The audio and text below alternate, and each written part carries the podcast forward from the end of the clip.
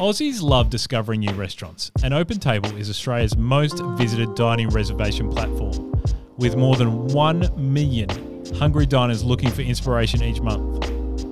On average, guests booking on OpenTable spend 49% more than walk ins. OpenTable's world class table management technology ensures your seats are optimized front of house to seat more diners, saving you time to focus on what you do best. And it doesn't stop at the end of a meal. OpenTable's relationship management tools keep you connected with your guests, helping you turn first time diners into regulars. Visit restaurant.opentable.com.au to connect with your local OpenTable restaurant expert to learn more. OpenTable empowering restaurants to do what they do best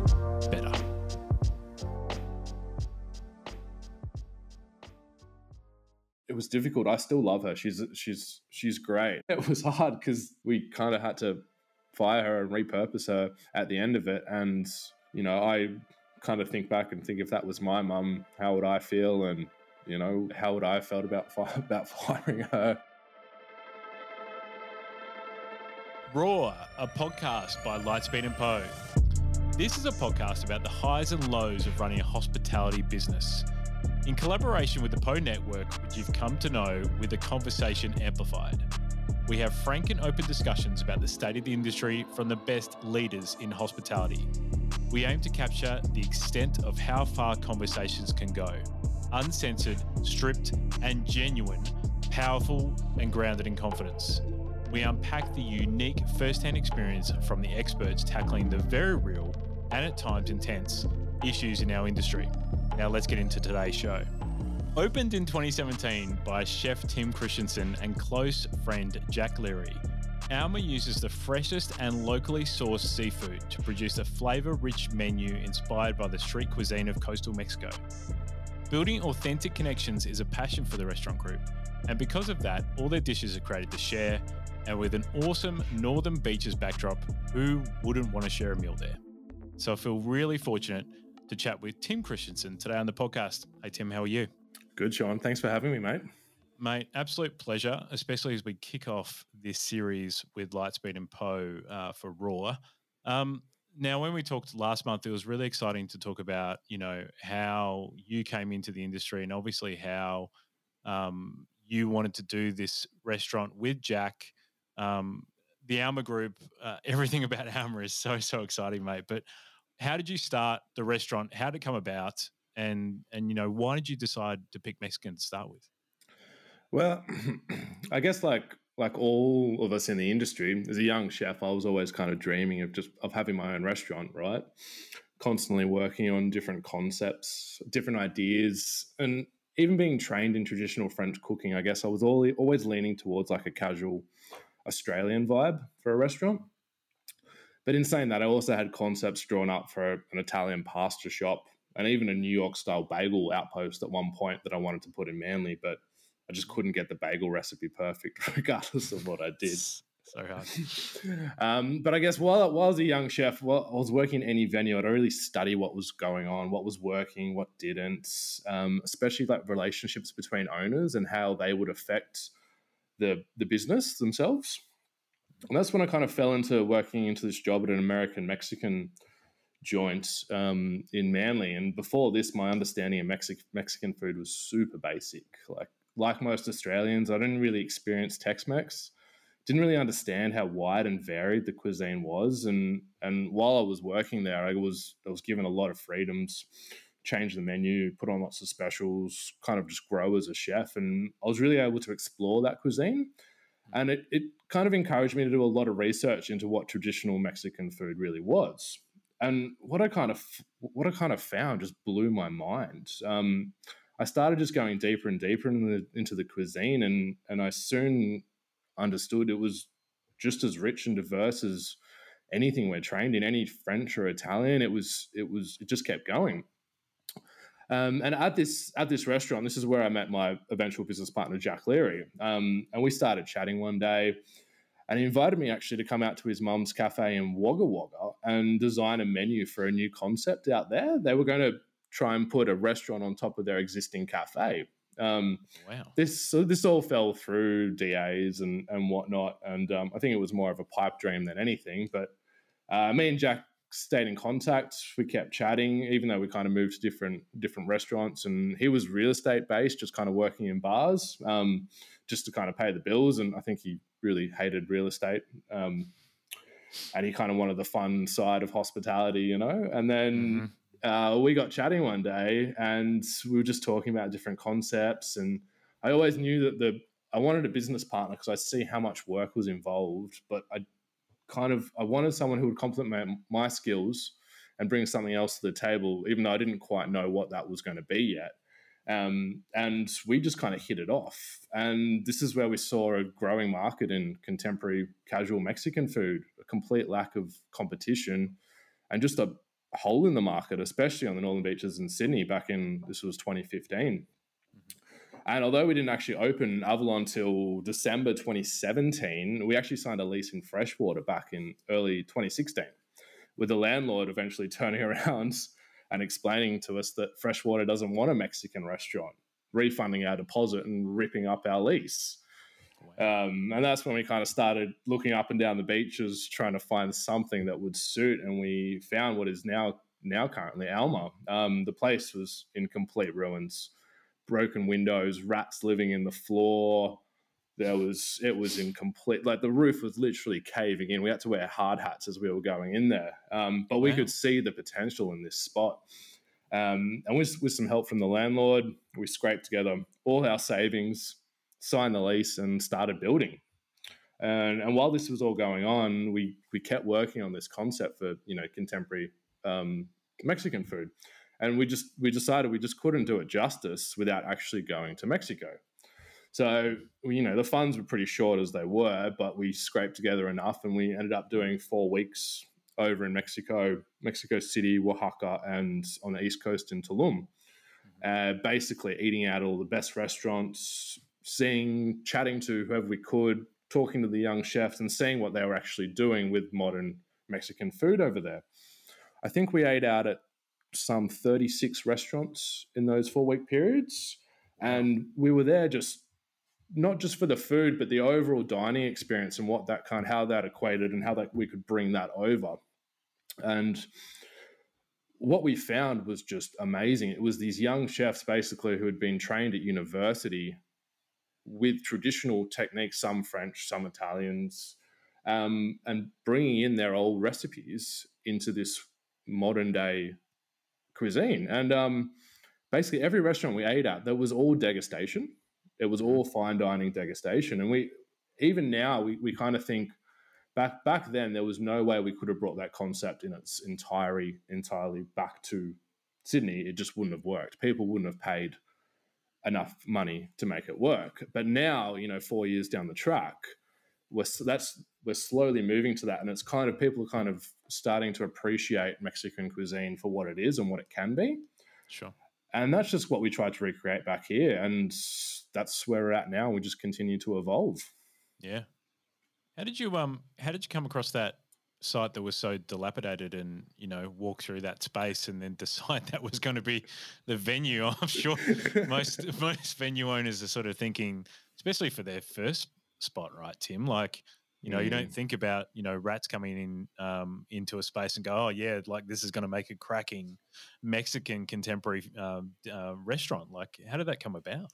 Well, the old story that people love to print is that me and Jack took a surfing trip up to Avalon Beach for the day, which is a complete lie. It never happened. That's, um, but we actually were looking at buying a cafe up there at one point um, on the corner. So we were spending quite a bit of time up there, and because we were, I guess, we had all this energy and we had this this money and we'd had our lease ripped up in front of our. We we really wanted to get something, get the ball rolling and get something down.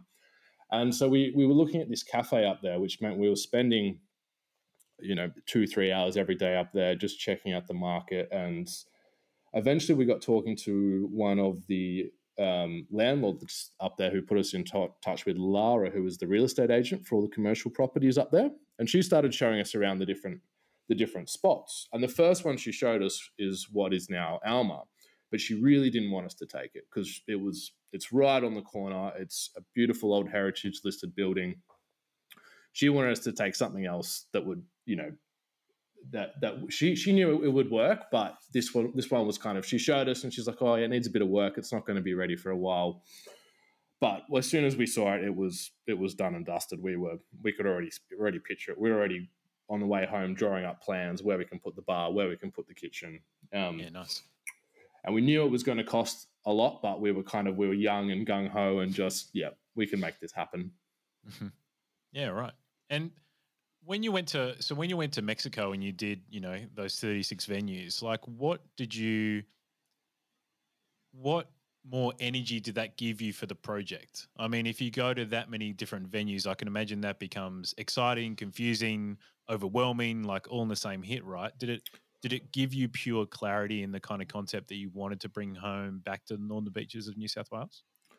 I think clarity is probably not the best way to put it. It definitely helped to expand our horizons and what we mm-hmm. knew and I guess it gives you a, a, sense of authority as well, right? Because you actually know that what you're serving and what you're bringing back is like I, I think even still to this day, with three or four of our dishes I've directly stolen from a restaurant we ate in in Mexico. Um, yeah. And that kind of gave us it was almost a bit more confidence as well, and it, it gives you the story. It's it's it's a way we can kind of sell the brand and help the brand to evolve because I think without it, you kind of lack a little bit of soul. And our whole group, Alma means soul in Spanish. You kind of you, we we needed to have that kind of sense of of some sort of personality to the cuisine and some story we can tell along the way. Um, and people love that. And it, it really helped me as a chef to be able to develop my techniques to suit Mexican cuisine. Um, I think without it, I, I don't know if we would be doing as well as we are now. I think we would probably have gone down a different path with the concept. Um, yep. I think it's looking back at it now, it's probably one of the most important things we did with the brand. Yeah. What do you, what do you think you would have done with the concept if you didn't go back to Mexico? Looking back on it now. Oh, that's that's a great question, Sean. Um, I think. do you think, like, to be brutally honest, do you think it'd be more generic, as into what I, we probably I, see? I think here? it would be because when we first yeah. when we first started, we opened doing breakfast, lunch, and dinner. Yes. Um, you know, we would. I think we were trying to kill ourselves at that point. I'm not. I'm not 100 percent sure what we were thinking, but um, our breakfast and lunch menu was was almost like an Australian cafe kind of vibe. And I right, guess going okay. back to my training, it was kind of super easy just to slot into, you know, contemporary Australian dining. It's um, and I think we probably would have pushed forward with that because even though both concepts, breakfast and dinner, were doing really well, we probably knew more about the breakfast side. Um, and we probably would have pushed forward with that a lot harder than we would have with the dinner side, even though the dinner side was the only one actually making money back in that first year. Mm. Yeah, exactly. We want to get into that a bit more in the podcast because I think it's a really important point. Um, I do want to ask you before we get into that though, like I always like to understand relationships in the hospitality industry, especially partnerships, and especially when those people aren't, you know, uh, a married couple or, or anything like that. Like you and Jack, obviously, are, partners in crime in regards with this particular um, this group. Like, how did you know? How do you think Jack knew that you guys were were meant to be really good business partners and have a solid foundation moving forward? I don't think anyone really knows, right? Until you get into it. Like until you're into the stress, so you're doing the 70 hour weeks and you've, you know, pots are flying around, there's no money. And, you know, I don't, um, but I think the biggest test for us was that four weeks in Mexico. Um, I think if nothing else, it was a really, really good bonding experience between us as, as business partners because there's, there's not much more stressful apart from being in a kitchen than traveling with someone, right? Especially in a country where you don't speak the language. You know, we didn't know each other very well. Um, and that was a really good way that we saw. Like, I don't think we had one. We, we still don't really fight, me and Jack. We, we're really good at being able to come. Like, we have disagreements, but we've definitely learned over the last few years, and we have had our, you know, our arguments, but we we always try to see the other person's perspective. And there's been a few things we've learnt um, in the last, you know, four four and a half years, um, especially about splitting responsibilities between us. Mm-hmm. And it is just like a marriage, right? So um, at the beginning, we were both trying to do everything, double up on on the jobs and stepping on each other's toes. And we we had to sit down eventually and just work out, all right, this is going to be your path. You lead this one. I'm going to lead this one. You know, let, let's still let's stay in communication. Let's put the systems in place. But this way, you know, the staff know where to go if there's a problem. The staff know, you know, this is this is this is um, Tim's responsibility to look after this. It's broken, and and that that was one of the best things we did after about the first year was just kind of splitting those responsibilities and staying in in, in our own lanes, mm-hmm. and that's really helped us to kind of grow because we're not doubling up on anything and we can both focus on what we're good at. Yeah, for sure. Is it is it hard in that in that point as well? Like I, I love when partnerships sort of end up that way and people sort of concentrate on what they're good at. Uh, but sometimes those those particular things become a bit siloed in a way. So those you know that you know some people like concentrate on their own thing, but they don't even see what the other person is doing. Is it hard to then collaborate together, or do you guys set some systems to to make sure you you both on the same page at the same time?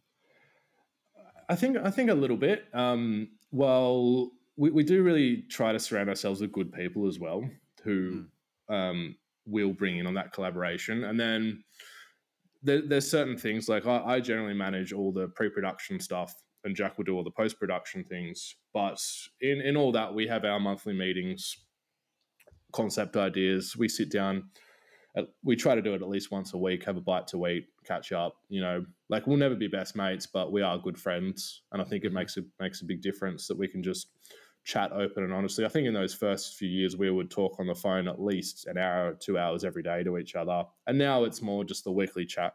Make sure everyone's happy. You know, we're on the same page. Is there anything we need to do from my end, from his end? How can we make things better? How can we keep improving? How can we keep selling the dream? Yep. Yeah, for sure. I love that. Um, let's take us back to the to the first venue again, like especially because it is you know your first venue in in hospitality as well as Jack's. Like, what's the one thing you wish you knew before starting that venue uh, venue that you knew you know now? I had had a good thing about this one, Sean. it's good. And and I, I, guess the biggest problem for me is I think even if I knew these things, I wouldn't have listened. It's um, it's Why? one of those. It's one of those. You know, I was a gung ho chef. I thought I knew everything. I, I, to the point where when I when we first opened, I I didn't even bother doing the cogs. I'd been doing cogs for three four years um, as a head chef, and you know always knew how important it was. But then opening my own venue kind of sat down and said, "Oh, you know, I I know what I'm doing. I don't need to look at the numbers. Yeah, right. Um, that was probably one of our biggest mistakes in the 1st mm-hmm. year is not actually looking at the numbers and and sitting down and making the time, I guess, to sit down and look at the numbers. You know, you're working so many crazy hours. You're just trying to get by. Um, money's coming in, money's coming out, but really to make, I guess, my biggest advice to myself, if I could look back, would be just take those two hours a week, sit down, and work out the mass. And I think we would have changed the tra- trajectory quite a bit in that first year if we did that. But, um, you know, I guess it's one of those things you don't really learn till you're in it. Yeah. Yeah.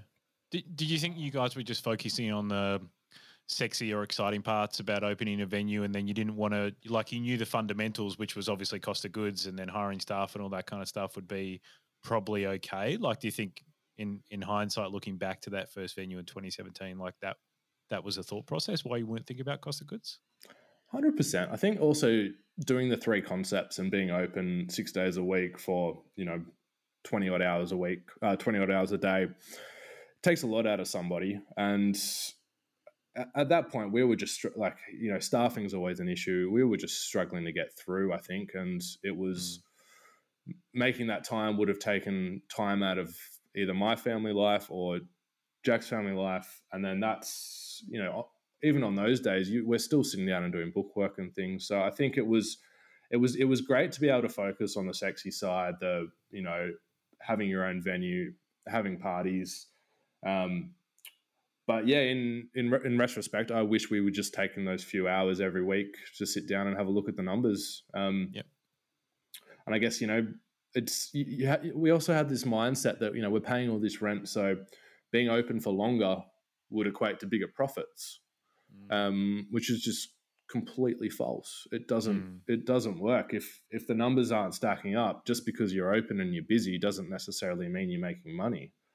Um, I guess they're the biggest things I, I took away from after sitting down and having a look was you know being open doesn't actually make you more money. Being open for longer and sitting down and doing those two hours of mass every week is probably one of the most important parts of of your week being an owner.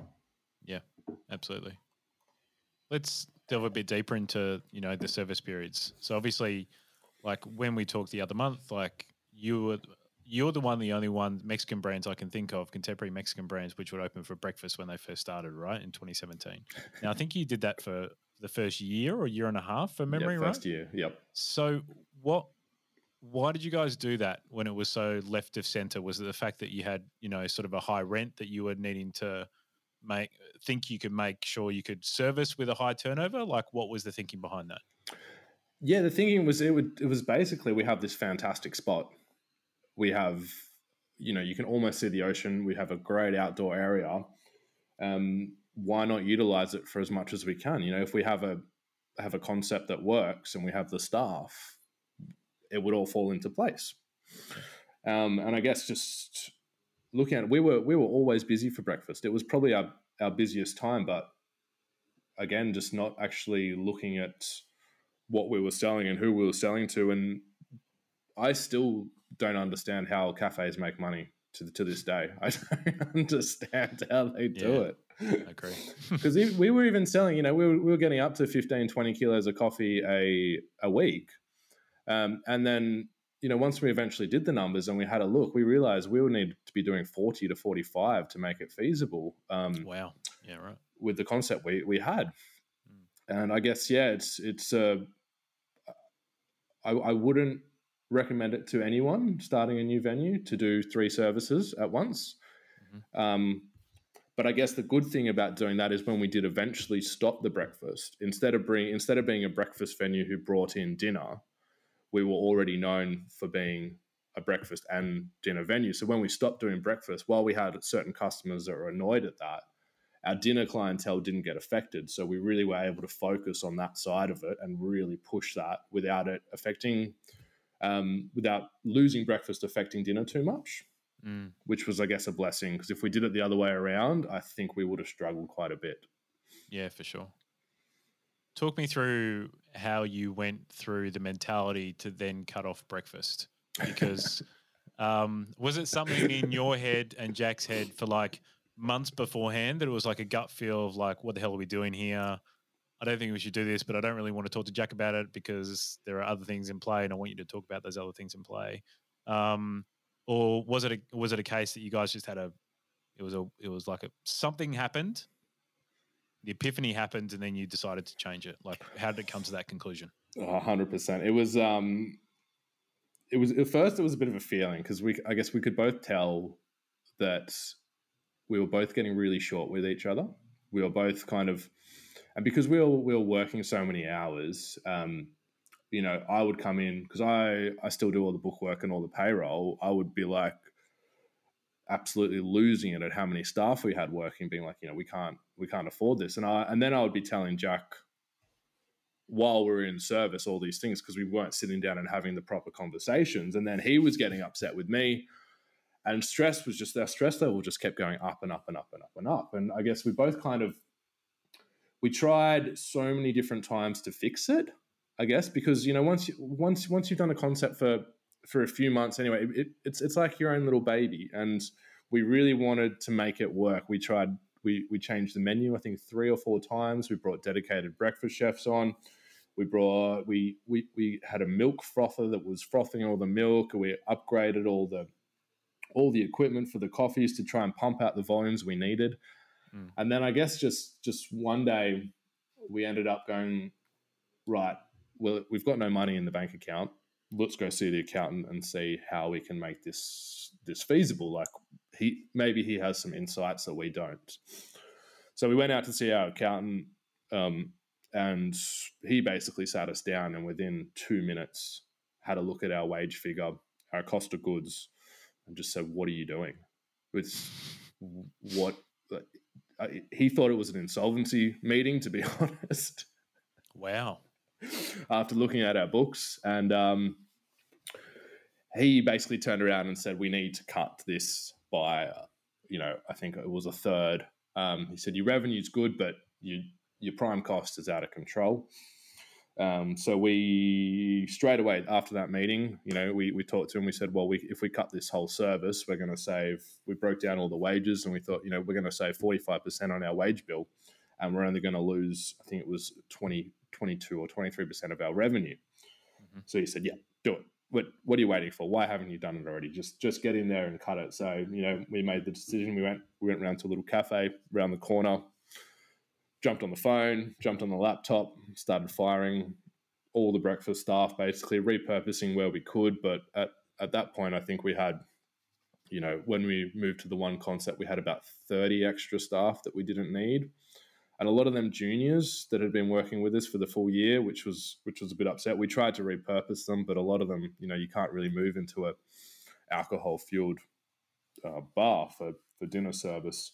Uh, that was quite hard, but I guess it was a decision that we had to make, and we couldn't have held on for any longer than we did. Um, and looking back now, it was it was a great move. You know, we got we we tried to keep the coffee machine for for a little bit, but we ended up getting rid of that, clearing the space for more cocktails, and just really focusing on what we did well and what we do well, which is really nice cocktails, good food in a really nice casual environment. Yeah, right. Um, when we talked last month, I think you said to me that Jack's mum was involved in this project as well, right? Yep that that in also made it breakfast. Yeah, can we can we talk about that a bit? Like that, that of course. Is, um, that is that is truly raw. Like to like, and we obviously on the podcast we talk to a lot of people um, from family run businesses, right? Like where families involved, like to especially with your business partner, like a guy who's a really good mate of yours, to then go and move on his mother like that that is that is tragic that's really hard like how did you guys do that uh, i guess it, it it came down to a lot of the a lot of the stress and the tension as well back before we we cut it was was directed around this because you know it's Jack's mum came over from Wagga. She had a successful cafe over there, so she came over to help us yeah. run, start, and you know to, to to grow this breakfast side of the business. And I, it was it was difficult. I still love her. She's she's she's great, and we get along really well. But I guess it was probably looking back, it was a lot of it was we held on to that concept for for her, and I guess I didn't push probably as hard as I should have because of that relationship. Um, and yeah, it was hard because we kind of had to fire her and repurpose her at the end of it, and you know, I kind of think back and think if that was my mum, how would I feel? And you know, would I how would I have felt about about firing her? Um, but she she completely understood. You know, once we once we laid it out and we put it there, and um, she kind of did a few dinner shifts and then moved on. And um, I think it was still it was it was it was definitely hard, and it definitely made us continue to linger with that breakfast concept for for way too long. And I guess it would be I think for anyone who's got family and business and money, it gets messy, doesn't it? Right? Yeah, it's, um, absolutely. Yeah, it was it was hard. Sure, it was not um yeah. it was not the easiest day for us. Mm. So you've um stripped the restaurant back, like you've gone back to two service periods. You know, seven days a week, obviously. I'd imagine. Six days, closed Monday. Six days a week. Yeah. Yep. What? How did it feel once you'd done that and you got some sort of clear clear runway to to go and focus on those two service periods six days a week? Did it feel good? Uh, uh, breath of it, a breath of fresh air. It was it was amazing. It, it only took, I think, uh, another couple of weeks for us to become profitable again, um, and we could really just focus all our energy and not having to, you know, not having to be there at five a.m. in the morning.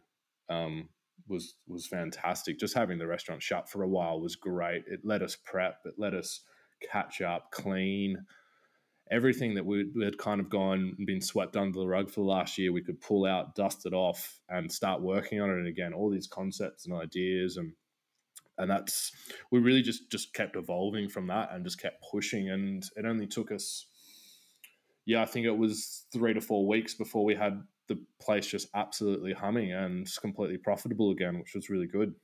Yeah, right. That's amazing, man. Um, so let's talk about like the biggest high that you guys have had since you've opened. Now you've obviously into two venues and that kind of stuff. But if you think about, you know, the biggest amazing thing that's happened with inside the group um, since you guys have opened the last five years, like what what do you think it would be? We've had we've had a lot of ups and downs with the group, especially you know come come COVID, having to close and pivot the the business um, model to a complete takeaway. But I guess probably the biggest high for me personally is well, a recent one was at our staff party. We, we, we give our staff awards out, and this is the first time we've had both both venues together. Um, mm-hmm. You know, there's about sixty odd people all in a room together, and we were giving out these staff awards, and it, it felt like a cult. It, it felt like what we had created in a was way. a cult. In, I mean, yeah, in a super positive way. We've got the guys there chanting, everyone's screaming everyone's name, congratulating people. It was, I just, I think I turned to Jack. I'm like, we've we've started a cult. This is this is what they must feel like. This is great. Um, and that he always had this concept. Me, me being in hospitality, you know, especially back in the 90s when staff would just there was just no respect especially for young chefs. Everyone got treated absolutely horribly. Um, and jack always brought this idea into the business of why don't we do things differently? Why don't we treat people with the respect uh, they deserve? And because we, we know that you know we can't function without them. Let's make sure they know that.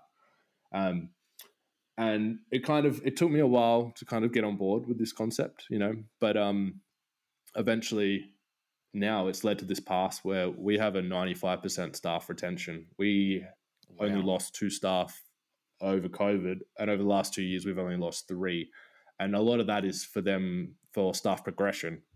You know, we still have, I think it's a team of about six people who we still invite to the staff parties from back in the breakfast days.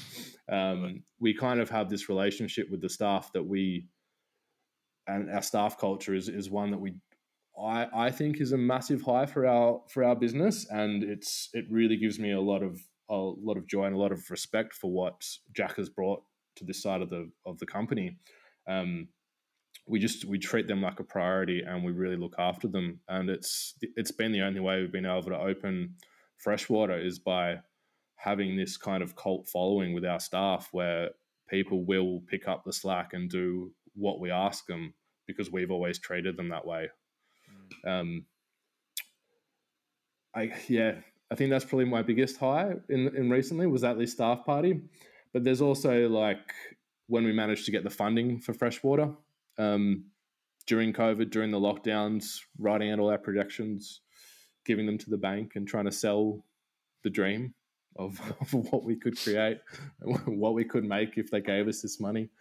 Um, and then getting the approval for all that whilst having a restaurant lockdown was was really cool. That was um, I think a testament to both me and Jack kind of pushing that that through. Just mm-hmm. just being able to grow from there. Um, and then of course it was probably the biggest high has still been opening Avalon from day one. You know, that was a massive dream of mine. My dad had his own business growing up, and um, I think it was always something I I think I knew I was going to achieve it, even if I wasn't successful. I think I, I always wanted to give it a go, um, yep. and I think that was a massive a massive thing for me, just opening those doors day one, and it's just opened up a whole world. Right? It's it's made everything becomes a lot easier after that first initial initial opening. Yeah. Um, Bit of a rinse and repeat kind of model. we we try not to. Mm. Um, but it, you know, it, it does become so much easier once you've done the systems, once you've got it in place and you can see where the red flags come. You can see what's going to happen before it happens when, you know, like we've already got our prime costs under control for the for, for freshwater. After about six weeks, we kind of had that well and truly sorted. Which, if we could go back and do that for Avalon, it would we'd be in a whole different different spot right now. Yeah, right. Can I ask, um, in regards to the people stuff you talked about with Jack and what he brought to the table there, why did it what do you think in reflection it took you a while to get on board with that? Did it did it was it just a case that maybe you were treated not the best um, when you started in your career? Like I'm curious about how you were treated when you were started in your career. I think about how I was treated when I started in my career. Like, why did it take you a bit of time to get on board? Yeah, I think I, I was an apprentice back in the the '90s, Sean. It was none of us were treated very well. Pots thrown at your head, and you know, I think I was getting paid two hundred and twenty dollars a week to do what seventy odd hours. Um, but I loved it, and I think it was it, it, was just how the industry was, right? And if you really enjoyed cooking, that's kind of what you had to sacrifice was your Saturdays, your time off, um, the long hours, the the crappy work at the end, the, the scrubbing, and um, all for a pretty mediocre salary. Um, and I think it took me a while to get on board because I was, as we were still, as I was working there, you know, you're not paying yourself very much, and um, I'm there every day, seven days a week, working my ass off trying to get this business off the ground. And then you've got people coming in and and we're just offering them, you know, above award salaries and more money. And it, took me it took me a little bit to get my head around the, the benefits behind that and not just to see how it was like, you know, I, I kind of expected people to work as hard as I was. Sure. Um, and if I didn't see that, I didn't kind of I couldn't get it I couldn't get it in my in my head why they deserve to be paid more. Um, but then looking back now and looking at the benefit that it created is tenfold on anything that them working as hard as I would would have done to the business.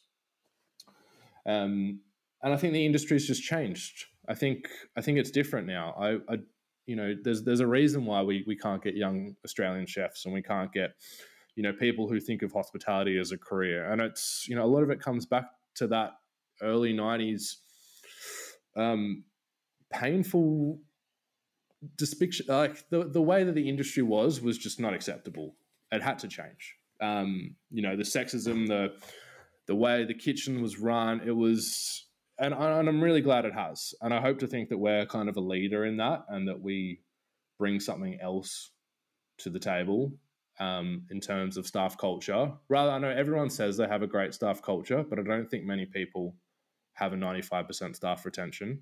And I don't think in hospitality.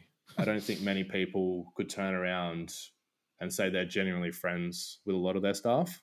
And I like to think that that's where the industry is going. And I think the more we can kind of do that, the more we can young Australians can look at hospitality as a career and a way to move forward, which is what we really need. You know, at the moment we've got three chefs coming over from Mexico who we've had to sponsor because we can't get we can't get anyone here, um, and it's not looking any better anytime soon. Yeah, totally agree. What, what do you think the industry needs to do better than Tim? Like, um, what are you guys doing that you think other people in the industry could replicate?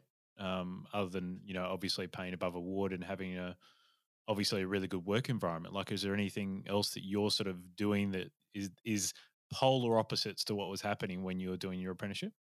I think giving people room to grow and room to move um, has been a big one for us. We kind of try to put the right people in the right positions to foster their internal growth and their growth within the company, which in turn really helps us and helps us profit. But I think it's it's I think it's just an industry. It's it's just a way of thinking, and I think the you know the owners out there who look at look at the staff as just a number or just another dollar sign. I think that's kind of I think that's having to move away, and people are having to you know really look at it, look at their staff, and treat them with the respect they deserve, and then hopefully we can kind of move this into more of a career for a lot of people because there it's you know there's so many opportunities out there for hospitality and there's so many people I see who come through that are so suited to it, but they think there's not a career in it. They think they should be going to university and doing doing this doing this course, and then half the time they end up coming back and working for us anyway after their uni course. Um, but that's a good question, Sean. I'll have to get back to you on some more of that one. Curious what some of the you know the secret things are. It's awesome because I think you must be pretty humbled. I'm sure Jack is as well. Um, the fact that if you look at if you look at your career, right, and you've obviously had an amazing career, but one was really, really challenging the start, but you loved it, and you must have loved it for some reason, a person, a place you worked, all that kind of stuff. But then it took a you know a business um, partner to then change your mentality about how staff should be treated now moving forward and how it can go an extra mile to make sure that we retain as much staff as we can. And then humbled to think that out of those 60 people, maybe five to eight of them are going to start their own venues. And because the way that you you guys have both treated them means that they're going to treat their staff that way and better and evolve it even more. Like that's a great thing rather than the opposite happening, right? And we just get a lot of people who are just you know disowned with the industry. Hundred percent, so, Yeah. Well, let's let's move forward to the challenging times you guys have had um, over the last couple of years. I don't want to talk about COVID too much, but like I do want to talk about how you both have looked at the support model, right? Because you've got you know you've got a couple of kids um, and all that kind of stuff as well. Like that's a balance to have um, now two businesses open um, a business partner, a young family, all those kind of things. Like, who do you lean on for support? How do you get support for yourself? Of course, family, massive supporter. Um, especially my wife. She's she's always been fantastic because I've kind of chased this hospitality dream. Um, looking after the kids, you know, um, even just looking after the household, especially in those first few years, she was she was amazing. Um, my mother-in-law she's she's been she's quite a well-known ceo and um, she's while this isn't her industry she's always been a really good kind of tool for me to use to bounce ideas off or just to make sure i'm making sense before i actually come out with the idea. And even just for peace of mind i think during lockdown she called me every single day to make sure that i was okay firstly and then what am i doing? How am i going to change this and make it work in our favor uh, which has been really good. But I think just having a business partner really helps, right? Um, I don't think I could do this by myself. I don't think I would really want to. It's it makes it, it is just like another marriage, and it it it it means that you have someone to help you through those difficult decisions and those difficult times. You don't have to make them by by yourself, and you can play ideas off them. And even if you think something sounds completely bonkers, you can play it off your your business partner who might twist it, say it back to you, and you're like, oh, that's a that's a great idea. Why didn't I think of that? Yeah. Um, and I think that that whole model is a really important one for hospitality. I think it's there's so much to do. You know, you have to be you have to be everything to everybody in this industry, and if you have someone else who you can lean on in those kind of times, it's it's for the best, really. Cool. So let's end on like, you know, you've got two cracking venues now. They're both going really, really well. Um, is there an aspiration to grow more venues in the network and then create, you know, more Mexican concepts? Or what are you guys thinking of next? Since opening freshwater, the the waterworks have opened almost. It's um we've we've had to kind of take a step back and really get some good advice from a few people recently, just just chatting to other business owners and other people in the industry who have kind of done the same thing as us, who have, who have but have progressed to say the you know the five venues, ten venues, fifteen venues, and how they've done the scaling.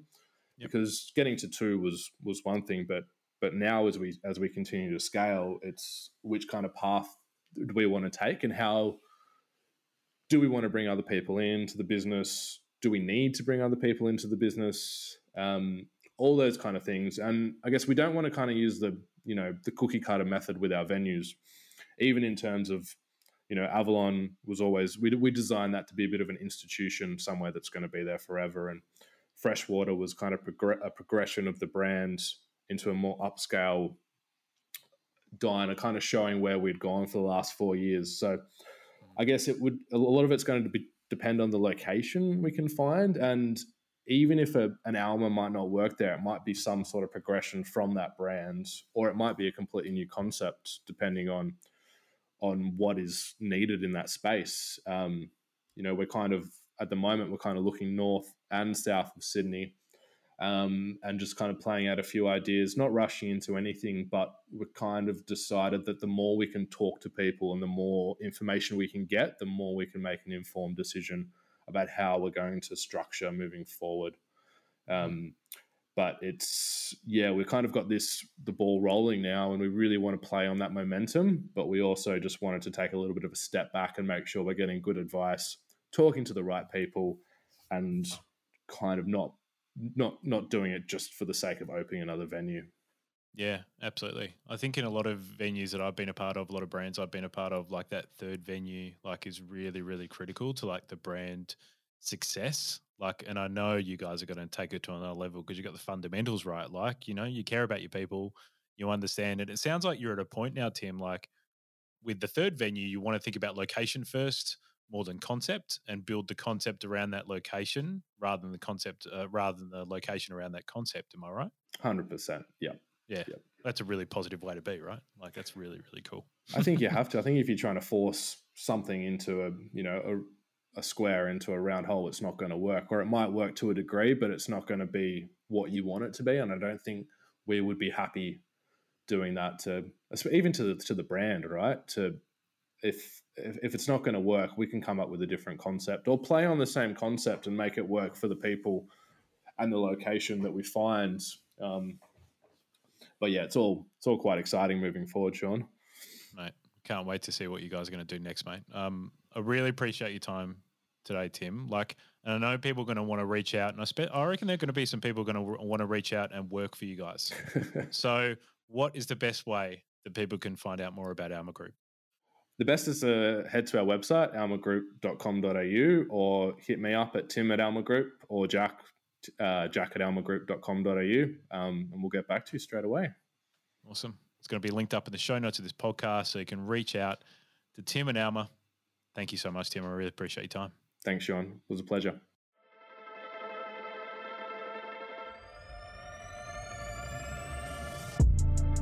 Thanks again for tuning into another episode of Raw, brought to you by Lightspeed and the POH Network. We hope you really enjoyed the episode, and we'd love for you to leave us a review and share this podcast with your friends in the industry. It would mean a lot to us, and we'd love to hear your feedback on this series. To find out more about Lightspeed and how they can ignite your business in hospitality, you can find them at lightspeedhq.com.au. Thanks so much for tuning to another episode, and until next time, stay well, everyone.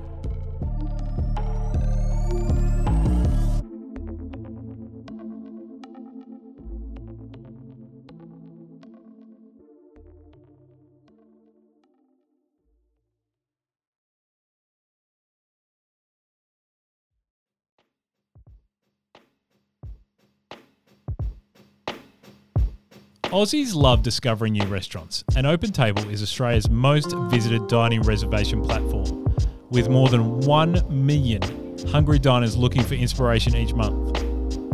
On average, guests booking on OpenTable spend 49% more than walk ins. OpenTable's world class table management technology ensures your seats are optimized front of house to seat more diners, saving you time to focus on what you do best. And it doesn't stop at the end of a meal. OpenTable's relationship management tools keep you connected with your guests, helping you turn first time diners into regulars. Visit restaurant.opentable.com.au to connect with your local OpenTable restaurant expert to learn more. OpenTable empowering restaurants to do what they do best